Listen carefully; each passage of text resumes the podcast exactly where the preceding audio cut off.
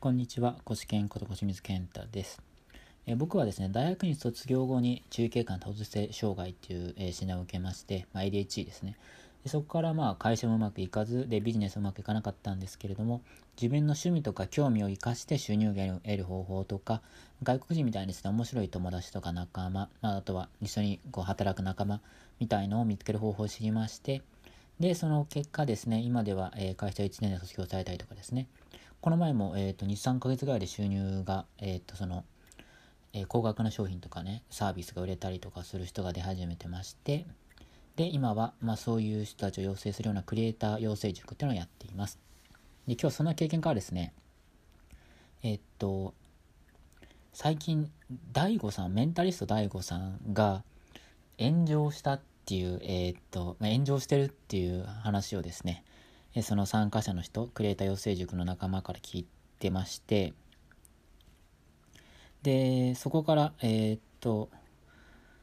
考えることですね。まあ、まずそもそもそういうことを言う DAIGO さんってどうなのかっていうのと、DAIGO さんこれから残っていくのかどうなのかっていうことですね。についてお話を、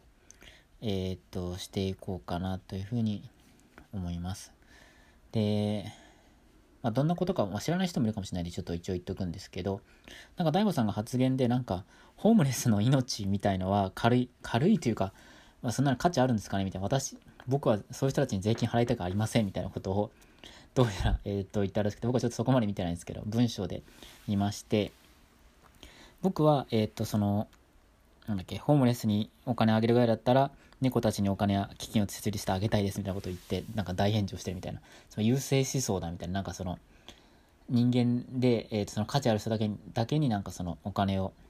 渡せばいいんだっていう危ない思想だみたいなことを言われてるらしいんですよね。で、僕はまずこの発言から、えー、と思うのが、まあ、別に僕はこれにあのまずもって賛成するわけではないってことなんですけどまず一つ目にですね。あのまあ誰しもねそういうふうになっちゃう可能性もあると思うんですよね。だから大悟さんあのこれはな確か記者のえっと有本香織さんって方があのツイッターで書いてたんですけれどもその発言についてねその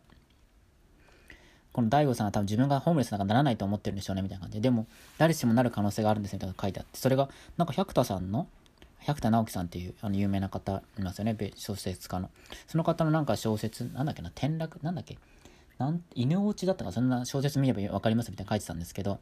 まあだからそもそもまず彼は、もう絶対なるはずがないと思っちゃってるっていうことなんですけども、誰しもなる可能性あるし、やっぱり、これはあの、どん、まあ、いろんな成功者の人とかね、起業家の人もやっぱり、まあ、大統領のトランプもそうですけど、一回破産しちゃしちゃってみたいなこともあるんで、本当に人間何が起こるか分かんないんでね。だから、あの、こういう考え方って自分がなった時に困るんだろうなっていうのを思ったのと、えー、っと、もう一つがですね、じゃあ、えー、っと、こういう考え方、してる DAIGO さんから離れるって人もいると思うんですけど、まあ、そもそも僕は、これ、まこなりさんって方がね、あの、炎上した話も、最近ね、なんかその、大リストラをするときに、なんか大リストラするための、その、なんですかね、演説じゃないですけど、その、社内に向けた、あの、講演って言えばいいのかな？なんかその、社内の説明の時になんか、いろんな人リリストラするけど、これからワクワクしてますみたいなね、こと言って、サイコパスなんじゃないかみたいな話もしてるんですけど、まずそもそもですね、あの、お金こう、まあ、ね彼らはね、お金稼げたりとか YouTube でこう、有名になったりとかありますけど、だからといって人間性なんか優れてるわけじゃないってことなんですよね。まずだから。そこは結構クールに見る必要があるかなと思っていて、別に僕は DAIGO さんがそういう、ユースエストの発言したからといって、DAIGO さんがね、その研究論文とかいっぱいその調べてなんか上げてくれるじゃないですか。そういうのが参考にしてる、する、しない、なんですか、参考にすることは続けると思うんですよね。まあ最近そんなチェックしないんですけどね。で僕はこの発言を受けて、じゃあ、大悟さんの言うこと全部ダメだとも思ってるわけじゃないし、自分が役に立つことだけ採用していけばいいと思うんですよね。これ、あの、成功小説家で、あの、えー、ポッドキャストとかで発信もされている犬飼ターボさんって方ですね。あの方が、えー、おっしゃってたんですけれども、役立ち基準ってっていうふうに考えを、えー、と教えていただきまして、あの、やっぱり自分にね、役に立たないことで役に立つことがあるので、役立つ、役、役立ち基準で考えたときにこれ役に立つのか役に立たないのかっていう採用の仕方なんですよね。これや、これ採用してると、つまりいいか悪いかだけ、正しくか正しくないかっていうので見ちゃうと、大悟さんが正しくなくなっちゃった、あ大悟さんがなんか変なこと言ったら全部正しくなくなっちゃうみたいなね、全部彼の言ってることが間違ってみたいになっちゃうんで、あの、こういう判断で見てるんですよね。だから、マカノリさんも、僕はまあプログラミングはあの勉強してないですけど、もしも僕はプログラミング学んだとしたら別にマコノヤさんが発言したかとしたからといって、プログラミングの、何ですか、彼はそういうプログラマ養成塾やってますけど、それが別になんか間違ってる、まあちょっとわかんないですけどね、あの別にそれが役に立つんだったら採用すればいいと思うんですよね。だまず思うのが、その、だから大悟さんが、たとえね、なんかその、言ったとしても別に、僕は気にしないし、まあ最近はそんな研究論文見てないですけどね。でも逆に研究論文出してるからって、それも、特にね、ADHD の人っていうのは、普通の人とは違うんで、研究は一般論の話なんでね、研究の結果でね、こうした方がいいっていうのが全部僕らに当てはまるわけでもないっていうことなんですよね。だから常に自分に役に立つかどうかをちゃんと見ていく必要があるなっていうことが、えっ、と、一つですね。あともう一つ、じゃあ、大悟さんは、えっ、と、残っていくのかってことですけれども、こう発言しちゃって、ね、まあ、多分残るんじゃないかなと思うんですけど、それは、あの、偏った見方の方が、あの、ファンがより濃い濃いファンができるんで、多分残っていくんじゃないかなと思うんですよね。つまり、彼の場合は人間なんかよりも猫の方が大事だみたいなね。まあ、ちょっと偏ってるじゃないですか。まあ、多分、まあ多分、そんな、フォームの人は使えない人間よりも猫の方が大事なんだみたいな。こういう偏った人っていうのは、やっぱり残っていくんじゃないかなと一つ思ってます。ただ、その、あの、メンターとかね、あの、そういう自分をね、客観的に見てくれるような人で、そういう、なんか意見をちゃんとね、あの、誰かに言われた時ちゃんと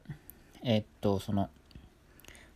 そういう、まあ、なんていうんですかね、自分を指導してくれるような人の意見を耳傾ける必要があれば大丈夫なんじゃないかなと思うんですけど、逆にそういうのなかったら、もしかしたらどんな偏った思想があってもダメかもしれませんね。とは思ってるんですけど、まあ、これはちょっと予想なんで。まあ、なんで、まあ、残るんじゃないか、大悟さんこのまままだ残っていくんじゃないかなとは思ってますけどね。思想が偏っていればね、と思うんですよね。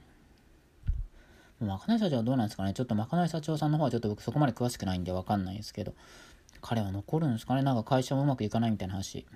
からリストラしてるみたいな話もありますけれども、ちょっと、これはわかんないかなというふうには、すみません、ちょっとあんまり調べきれてなくて分かってないですが。ということでまとめますと、まず一つ目に、これ炎上事件とかありますけれども、あのー、何もかも全部信じちゃうっていうのはやっぱり危険だと思ってて、やっぱり人間不完全なものだし、僕ら人間って個性それぞれ違うんで、やっぱり合うこと合わないことがあると思うんですよね。だから、まずこの人いいなと思ったらいろいろパクって、まずは真似してみて、で、合わない部分は変えていくってことですね。まあ、手張りの手っていうのは、手張りの、手張りっていう、まあ、その話がありますけどね、人が学ぶときに、まず徹底的に真似して、で、合わないものは、まず真似して、合わないなと思ったら外していくみたいな、離れていくってことありますけれども、これは、あの、例えばね、僕はジャズのピアノが趣味なんですけれども、まあ、趣味というか、まあ、ジャズピアノですね、ちゃんとね、あの活動していこうと思ってるんですけど、その時にいろいろいいなと思う人の真似をまずするんですけれども、一回真似してみたら、今度はここ違うなって部分をだんだんこう外していくみたいな感じなんですよね。その人の演奏をね。一緒だと思うんですよね。だからまずは、あの、考えずに真似していて、それで実際に演奏してみたりとかしてね、すると違和感が出てくるんで、ビジネスだったらちょっとやってみると違和感が出てくるんで、で、それでそこを外していくっていう感じですね。が大事。だから今、自分にとって何が役に立つ役に立つか役に立たないかっていうことを考えていくっていうことですよね。で、それで、えー、っと、彼らみたいな人が残るのかっていうと、やっぱ偏った思想ですね。自分を大事にしてるものをちゃんと明確にして、それで、それ別にね、あの、少数の人でも好きになってくればいいだけなので、そういうのがちゃんと見つけられること、見つけられていて、で、しかも、ちゃんと自分にね、あの、まあ、自分よりちょっとレベルが上とか客観的に物事を見る人ですね。僕自身もメンターからですね、週に1回とか、えー、っと、2週間に1回ですね、えっと、自分をチェックしてもらってるんですけども、そういう人たちのちゃんと声、もう聞きな、聞いて取り入れていくってことをやって、柔軟な思考があれば大丈夫なんじゃないかなっていうふうに思っていますって話をさせていただきました。まあ、こんな感じでですね、えっと、よりその詳しい方法、実際に、えっと、まあ、どうやってじゃあその自分大事なことを見つけるのかとかね、そういうのは、えっと、無料書冊子の方にまとめてますので、あとは実際僕はどういうビジネスをしてきたかってことですね。の軌跡みたいなプロセスも全部まとめてますので、ノルソたちの方にですね、ピンときた方は、え、読んでみてください。あと、あの、無料で質問に答えるですね、